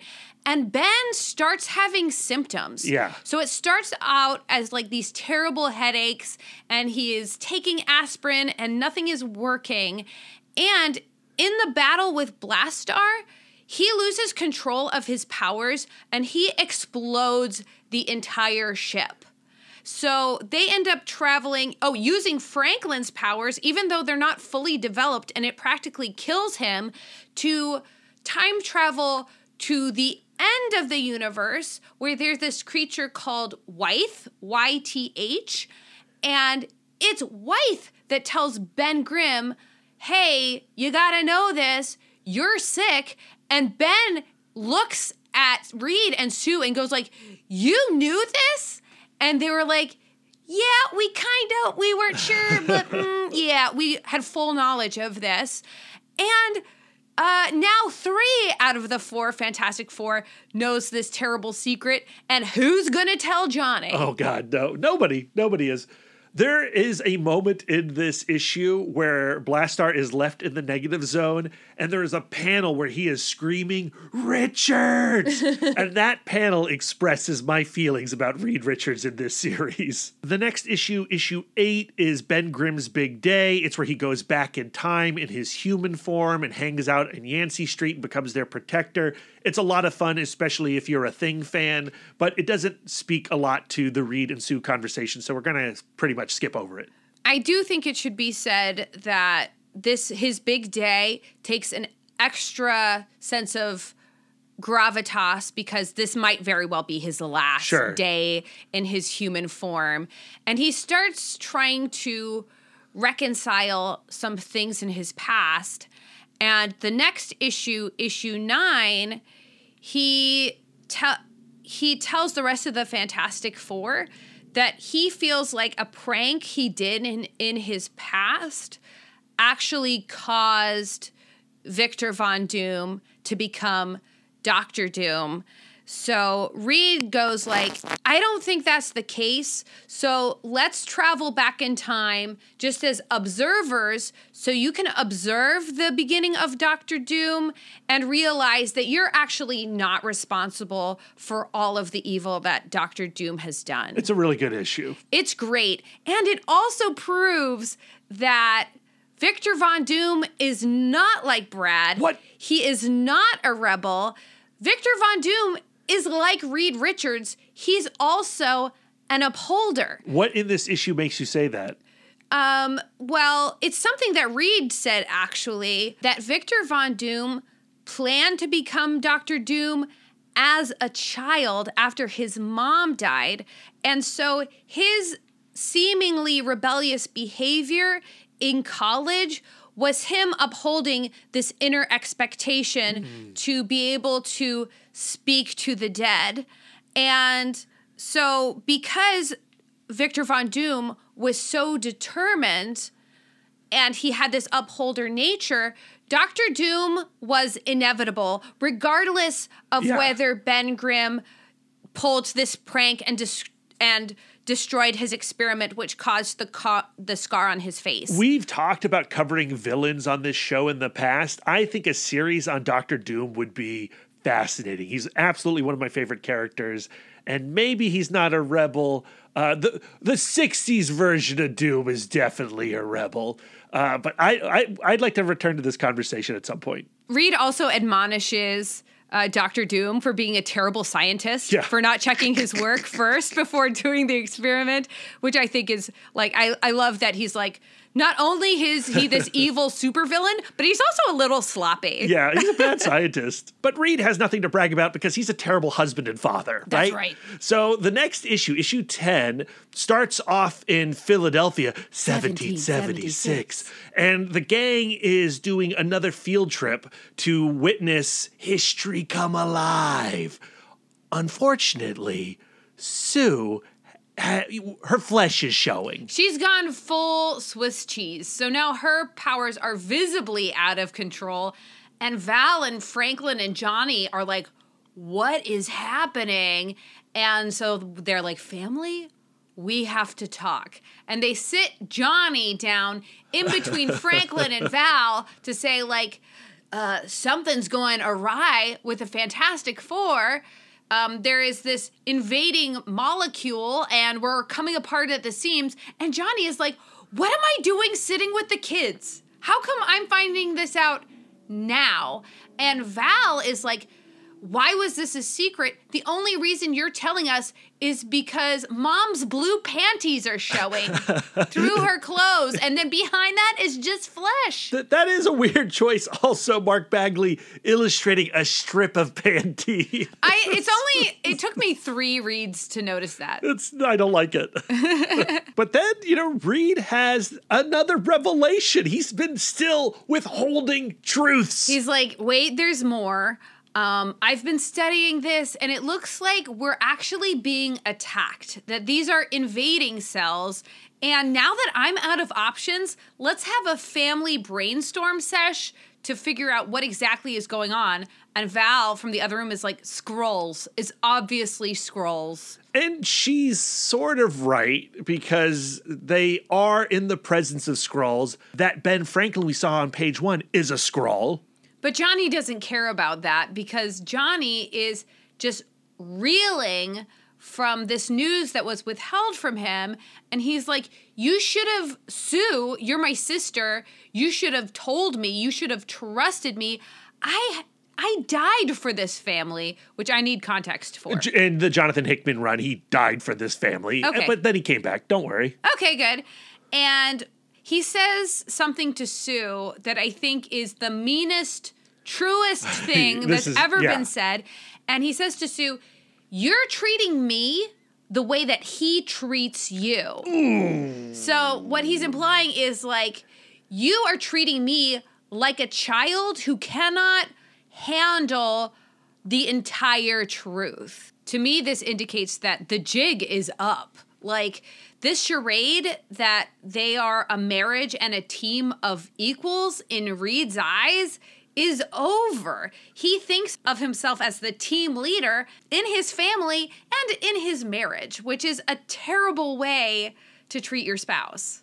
And humiliating to Sue, I'm sure that her little brother can see that. Yeah, it's an ugly moment. And a moment that doesn't actually get reconciled in the rest of this book because it gets so wrapped up in the plot stuff and Matt Fraction goes away. He doesn't really conclude the emotional chasm. The way Karl Kesel concludes it is well, we figured out what the original problem was that caused this molecular dysfunction. We've solved that and now we're good. I feel like this run does more to address the emotional distance that's created between Reed and Val than it ever does these emotional issues between Reed and Sue. Because from this point on, Val is mad at Reed in every single Yeah. issue. She feels so utterly betrayed and excluded. I think because he does try to create this sense with his kids that hey, we're all just working the problem together. We're all peers. And she's crazy smart and she does help out. She does solve solutions. She saves the day on multiple occasions in this run. And it's not until the very last issue where they're back with the Future Foundation and everybody's having this barbecue to com- commemorate Johnny's the future Johnny killing himself for the it- team. And that segment it, th- actually introduces another writer into this storyline. Lee Allred was doing scripting duties with Karl Kesel in those final issues of FF. Yeah, so we get um so everybody's having this barbecue and Val is sitting alone in her room going like I already live in a circus. Like if I'm already in a circus, what what am I supposed to run away to? And Onome is one of her friends uh, from the school, and she's from Wakanda, and she says like, well, maybe people who are in circuses, children who are in circuses, just don't run away. They just stay. And uh, Val is like, well, that's ridiculous. And then they just start laughing and they rejoin the party. So, like, I, I think that it's odd to have this semi emotional closure for the child, but still, Sue just has to keep soldiering on for the sake of everybody. Yeah, and the emotions of this storyline are carried on in James Robinson's follow up series that he does with, I think, artist Leonard Kirk. And it's been forever since I've read those. And the tension is still there, very much so within Reed and Sue. And I think what I'm going to do is end up reading those with the hope that all the stuff that gets stirred up in this hornet's nest between them is resolved in some fashion. it's just such a weird thing. It's a real bummer that Matt Fraction didn't conclude it here. Well, I I mean, we had this discussion after Civil War where you go like, well, the stakes are so much higher for them and for them to argue over Civil War is like us arguing over the laundry or whatever. And that's true. But like these things that Reed has done in both of these series to me are like you know relationship ending betrayal events Yeah, yeah. I mean, it's rough. Like, I got done with this book and it did not leave me feeling like great about them. But thankfully, I have that 40th anniversary wedding one shot that we did for episode two of our Fantastic Four conversation, which shows that they work through all these things. So that issue there, it, like, is forever my hope. okay but then narratively, I do like how this poisoned relationship that Sue and Reed have currently does taint, as you're saying, his relationship with his daughter. And that climaxes in issue 10 as a callback to the very first Fantastic Four issue from 1961. Where how does Reed solve these Skrulls within our founding fathers? He turns those Skrulls into cows yet again, an old trick. And Val's like, that's monstrous. I feel like from this point on, the childhood rose colored glasses Val once had for her father hmm. are now off. And she is not shy about telling her father when she thinks that he's wrong. And even Ben Grimm, to a certain point, could not no longer keep that up, that questioning all of the time. And his wife has been now, you know, beaten into submission. But like Reed loved the idea of being the adored father Yeah. so much. And when his brilliant genius daughter is calling him on his BS, it kills him. And it's now a dynamic, a new dynamic that didn't previously exist within the family. And I think if there was hope for Sue and Reed, which we know that there is hope for Sue and Reed, the 40th wedding anniversary special, I think it re- rests with Val. Yes, because the very next issue opens with Reed trying one of the same tactics he used on Sue in one of the previous issues. Remember, um, I can't remember exactly this. Oh, it was the Are you going to be furious with me or are you going to help me? And Right, yeah. Sue's reply to that is, Well, I can do both. I can be furious with you and help you. So he opens the next issue with Val close yourself into in her bedroom like a real teenage girl and he's knocking on the door saying like I really need like I understand that you're mad, but I really need your big huge genius brain to help me find out what's going on with our molecules. And she's like, "Screw you. Too bad." And he goes like, "Well, what if I let you decide what the next move is?" Which is something he never tried with Sue as far as I know. And uh, Val goes like, "It's my decision and solely my decision," and he says yes. And then they end up going to Celeritas, which is this super advanced civilization. But she chooses to go in the distant future. So not only do they have the technology, but they have the time to figure out exactly what the problem is. And guess what? We finally get some progress on what this molecule issue is. And it's not Skrulls. Yeah, but what I think happened is Reed Thought, thought it was, Skrulls. Skrulls, and that's why they were in Philadelphia 1776, where there just happened to be a Skrull. Right, which is why their trip to Celeritas is so crucial because it's the first time that Reed did not mark it on the map. This is Val's trip. And she goes right into research mode. She's fully bossing people around and getting things done. But then, of course, everything has to be interrupted by some kooky villain. In this case, it's the Preservation Front, and they have a bad case of toxic nostalgia. And what happens in the next two issues isn't necessarily important relationship wise. Plot wise, everybody's symptoms are getting worse. Like literally, Ben has this like psoriasis where like sheets of rock are falling, and there's just like like meatloaf underneath. It's gross. And oh, we also get a, a second Johnny. A Johnny from the future comes in, is like, I'm from the future and I can't tell you anything because of paradoxes and whatnot. Although we learn in issue 13, Lisa, that he's not only from the future, he's from another dimension. So he's not even our Johnny Storm. He's a totally different Johnny Storm. And issue 13 is such a baffling read. Especially uh, like on the first watch because in this alternate dimension, there's like Ant Man, and it's he the same looks setup. the same. It's the exact same setup. Ant Man's team is saying goodbye to Reed and the Fantastic Four, and when they go through the portal, instead of nothing happening and then going like, "Oh no, what are we going to do?" Uh, people come out of the portal, and those people are Doctor Doom, Kang, and Annihilus. In this dimension, these three supervillains have teamed up and are going to go full doomsday on this version of the Fantastic Four. But in this version of the Fantastic Four, Reed isn't Reed for some reason. He's Yeah. Stevenson Storm. Right. And uh, Ben Grimm is his brother in law. Yeah. And Sue is.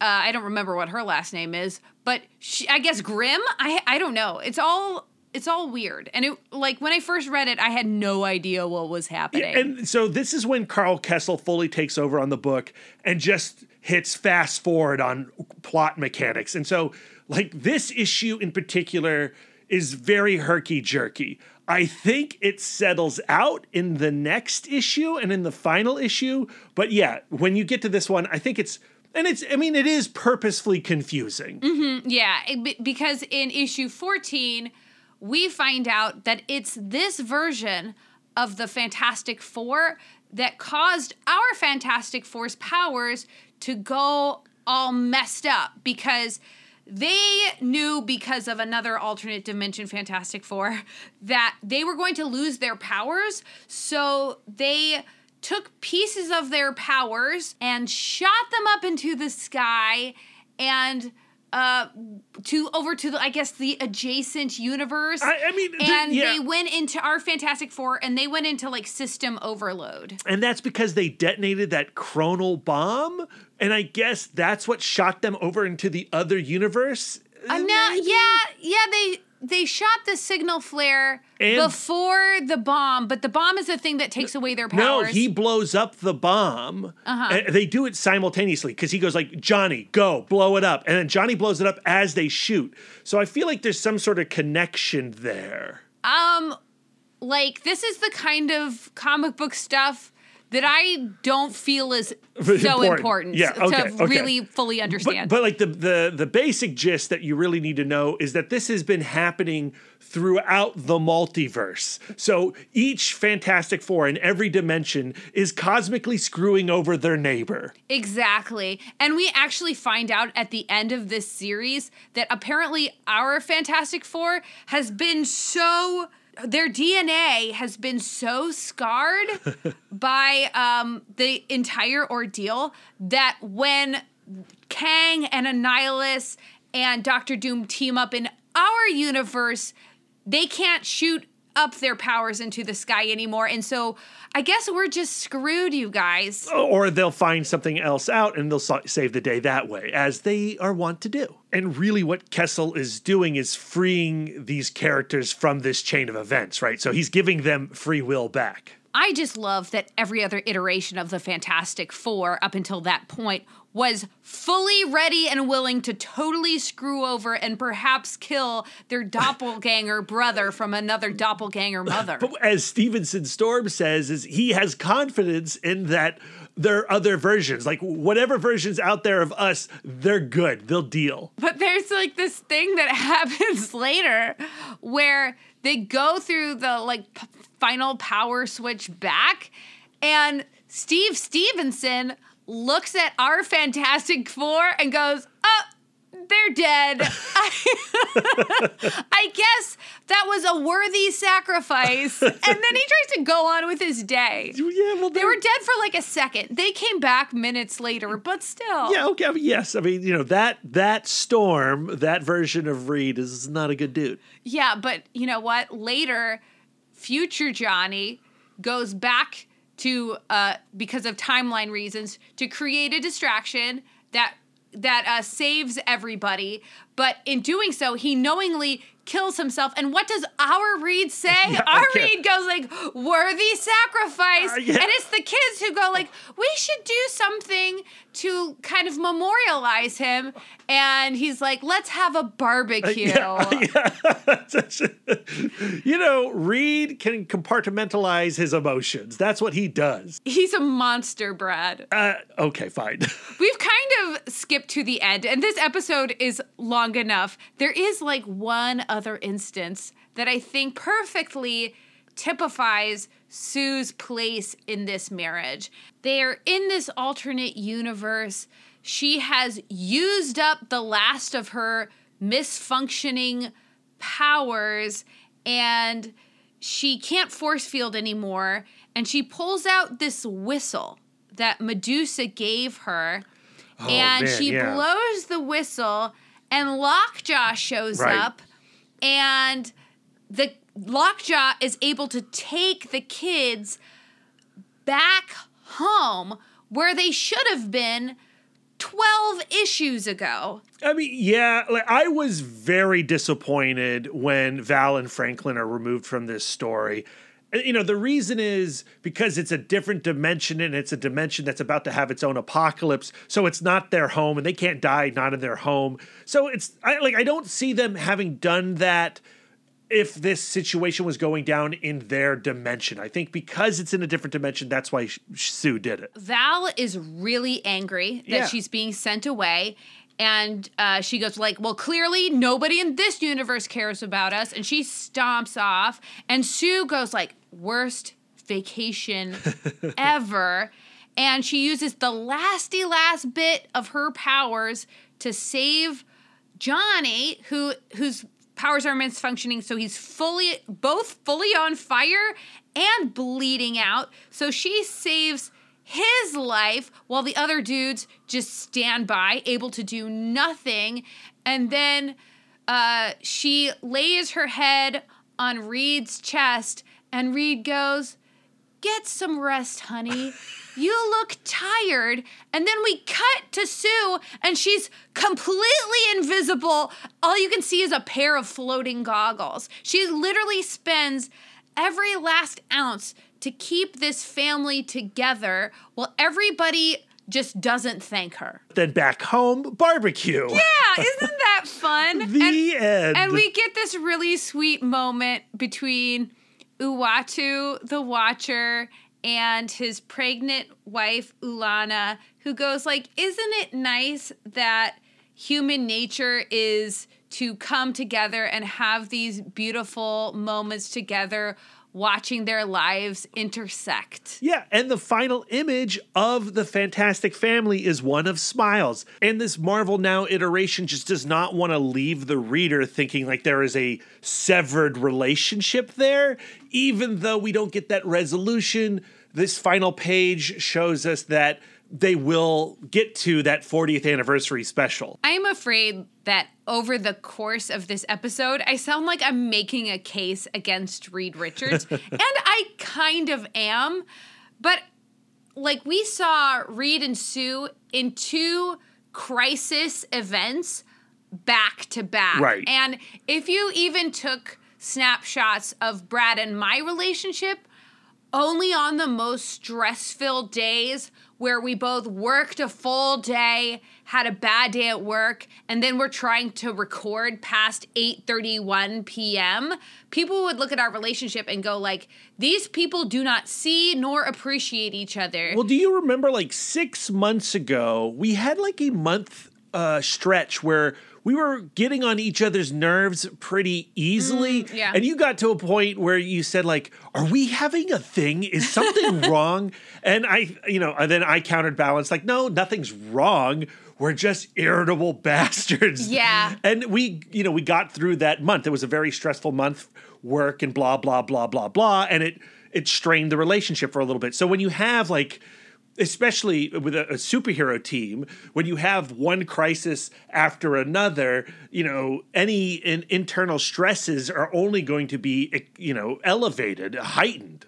And everything that Reed is doing is not intended to be offensive. Like, he's not lying to have like I do think that it's an ego issue, but I don't think he's lying to have one over on his wife. Yeah. I don't I don't think that there's anything about it that's like I don't think that impetus makes him a bad person. What I think is he is a little bit of a scared little boy who's got the hot chick and feels and and this was referred to also in that episode where we got the flashback to to Aunt Mary's where he goes like I don't like I love this girl and I don't know exactly why she likes me and what I need to do to keep her and I feel like somewhere along the line he just got the impression that he had to be perfect Well, and that he had to be right all of the time and that's what makes him so unbelievably sexy to Sue Storm. we talked about this the other day, and you brought up the point that Reed has been trying to make up for the ultimate sin of turning his friends and family into these cosmic monsters because he did that initial miscalculation. And ever since then, he's sort of been trying to solve problems before they occur. or so, like he did have one kind of spin on that so the worst thing for an upholder obviously is to be seen making a mistake but in that same instance where he's like oh damn it ben grimm was correct the cosmic rays have affected our dna irrevocably but I can turn this around and we can start this super rad superhero group. Right. And everybody was happy and relieved and on board and filled with a sense of purpose. And I think that he's just trying to recreate that kind Mm, of thing with everything that's going wrong. Yeah, I think know? that's good. I think that's good. So he never wants to present a problem without going like, but this is actually an opportunity. Like Right. some problems are just problems, Reed Richards, and that's life. I think we also do have to recognize that we are talking about this couple through four particular storylines that we, for the most part, arbitrarily decided where they were going to fall. Like, if our episode four was the 40th wedding anniversary episode, I think we would leave this couple feeling a lot stronger about them than leaving them here in this unresolved uh, fight. Well, it's, it's kind of funny because when we initially programmed this episode, we had not read or reread this series. So initially I was like, well, we can't do just these six issues because we have to resolve this thing between Reed and Sue. Reed is repeatedly hiding information. And the real story for me of this run is going to be how does Reed learn the lesson of you can't operate on a need to know basis with your superhero team, wife, co parent. Yeah. You know? And then, uh, uh, so we say on our last episode, like we actually have to do the whole run, and then we read the the rest of the run, and we discover, oh, actually, Reed hasn't learned anything. This is not resolved. But that's also kind of life, right? Because even when we're talking about our relationship, it really is two people who love each other very much, who are offending each other in the same four ways every other week. You know, it's just like um, I think that, you know, just like our tendencies, our natures and our little quirks of our nature, like, can be transcended. Like, we can all do better every once in a while. But if we get lax and tired or stressed, we're going to do the, the, the, the thing that comes naturally, which isn't always the best thing to do, you know? Yeah, and we've proven that uh, over and over again in our relationship. And I come away from these four episodes uh, more in love with the Fantastic Four than I was before. That's always the goal. I still like Reed and Sue as a couple. Uh, you know, this like I wish I wish they would evolve beyond the same kinds of arguments. I'd like to I prefer them when they are functioning better than what you see in Civil War and this run. Uh, but at the same time, like I also appreciate how Reed and Sue have to keep learning these things about each other. what I wish for this couple is for them to have the opportunity, like Johnny gave them momentarily, even though he was doing it in kind of a shocking defensive way, is to have how they sound reflected back to themselves. Because I think that if Reed saw himself ignoring Sue, he would be mortified. Yes, I agree. And I think that if he knew that other people saw him, like Johnny, like Scott Lang, withholding information on a repeated basis, like he would stop. Yeah, well, and he would wonder, like, is am I doing the right thing? it's why I think Val is so important in this equation, Mm-hmm. right? And I think their new role as parents forces them to confront themselves as a couple as Yeah. well. Uh, and, and that's why this era in particular of the Fantastic Four is my most favorite era. So, is there anything over the course of this episode or all four episodes that you've learned from uh, the Fantastic Four, from Sue and Reed, or from our love expert, Gretchen Rubin, that you're going to try to fold into our lives as a married couple?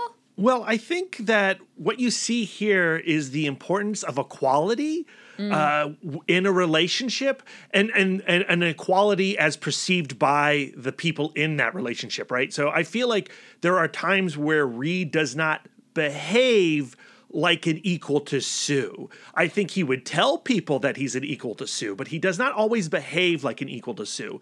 And I think when you find yourself acting above your partner, you are in a danger zone. And I have certainly done that in our relationship, and I've had to be knocked down to eye level. I think the one thing that Reed does that you also do is to set a plan in motion before consulting me. Yeah, that's true, but that's not even necessarily like okay, I'm going to cop to that. Yeah, that's true. But what I was really thinking about was how often uh, I speak from a place of authority that is imaginary, mm-hmm. right? Like I I know more about comics or movies or whatever, and I and and this doesn't even necessarily apply to our relationship, but just in an av- everyday Twitter exchange. Sometimes you can fire back on Twitter, and and you come from like I know better than this guy, and like no, Lisa, you got it wrong. I understand Loki better than you, and then you'll go like, hold up, no, you missed this, this, and this, and I'm like, oh yeah, huh, that's. Like I, I think sometimes you get a little too big for your britches. Yeah, I do think that sometimes there's too much emphasis in pop culture conversation about uh, the like content, like because I I can name more bullet points about this like fandom. Therefore, I'm a better, more knowledgeable fan than you. Where I think a lot of the time, a lot of inf- insight can be found by just having a different perspective even if you don't have if even if you can't name five spawn villains or whatever Sure. But what I'm saying is that, you know, I don't have the intellect of Reed Richards, but I do have a boatload of trivia knowledge. and I think both of us put a lot of value on that knowledge that is actually not valuable in a relationship sense, not even a romantic relationship sense, but in a human relationship sense. So, in covering Fantastic Four of these last four episodes, I do recognize Reed's bad habits in myself. And you were talking about how you wish Reed could see what he is doing, how he's how he is behaving. And you know what? I wish he could too, but I can observe him and I can learn from him. So yay, but Lisa, now it's your turn. What are you pulling from our Fantastic Four series and our relationship with Gretchen Rubin? Well, thinking and meditating a lot on upholders and obligers, I realized that while I am an obliger, I do have a lot of upholder tendencies. And I do love to have a rule to default to. And I often try to pin you down into a vow or a promise. And um and you are a rebel and therefore you are constantly squirming out of it. Um but I do need to remind myself like I can't hold you to the same structures I want to hold myself, you know? Cuz Yeah. sometimes I feel like even because I'm an obliger, I feel like having another t- person tip upholder with me will somehow make me like help me cling to my ideals a little bit better if I had a buddy to you know, keep a calendar with me or go on a run with me, like those kinds of things that I just I can't really make you want to do with me. Sure. Um then I also a lesson that I've learned from Reed is like when you find yourself acting in a way that you go like well i'm protecting their feelings Yeah. or i'm protecting like oh i'm sparing us a fight now like uh, it's a time to look in a, in the mirror and go like who am i actually protecting Yeah, and this happens all the time in comic book relationships and in fictional relationships, and I'm sure in real relationships. But don't hide things. Uh, don't Mm, yeah. don't hide things. it's it's hard because uh, especially when you're in a stressful situation where you're like i've got to act now and you have like one of those pop-ups like an emotional pop-up like that hurt my feelings or like a like a i want to argue about that later but i'm going to put a pin in it because action has to happen now like Yeah, but don't hide like, oh, we owe these bills to these people. Oh, I forgot to pay this tax thing. Yeah. Though, like those are the things that are equivalent to our life uh, that Reed's hiding in his life. You know, like or if you know, uh, I if, if my uh, lymph nodes pop up, uh, I have my own molecular problem. don't don't mask that to spare your loved one. that is one way that Brad and I are very different because Brad, if he's having some kind of ailment, he'll wait until it's really irritating him to say something. Where if I think I might have a symptom tomorrow, I'm spitballing it about uh, spitballing about it today. Like, hmm, I think I might be getting a cold. What do you think of that? And Brad's like, "Why Go to the doctor. why are we even talking about this? From Sue, I feel like I've learned that to ask for what I need directly, like don't say it like it's a joke, don't toss it off like saying things like, you know, woo, I need a vacation, like it's like your little catchphrase. Yeah, Like, dense Reed is not going to pick up on that. grab that man by his stretchy ears and look deep into his eyes and say like let's get our schedules together because i need a week with you you know Yeah.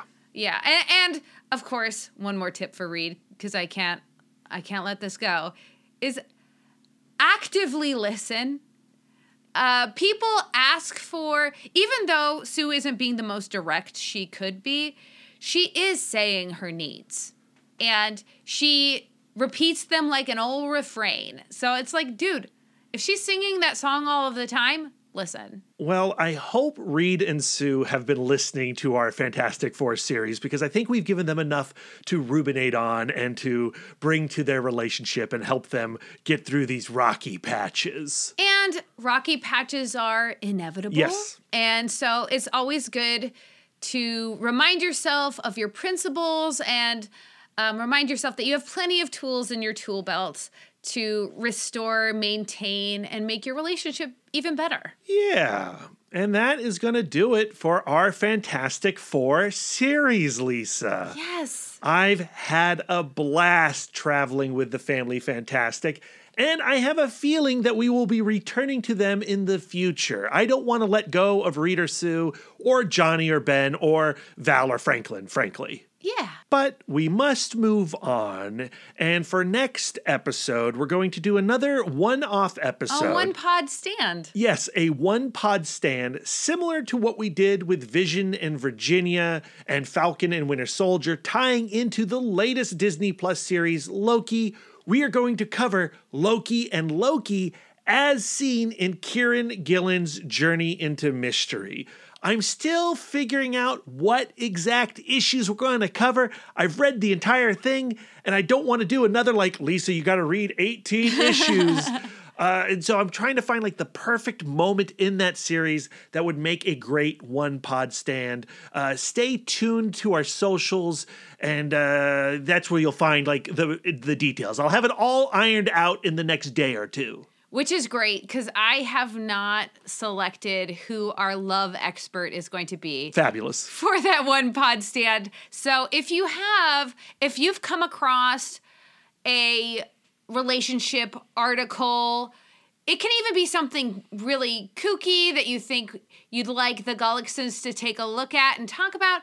Please send it our way. Yeah, we love listener suggestions. We love giving and receiving because you know what our next episode number is, Brad.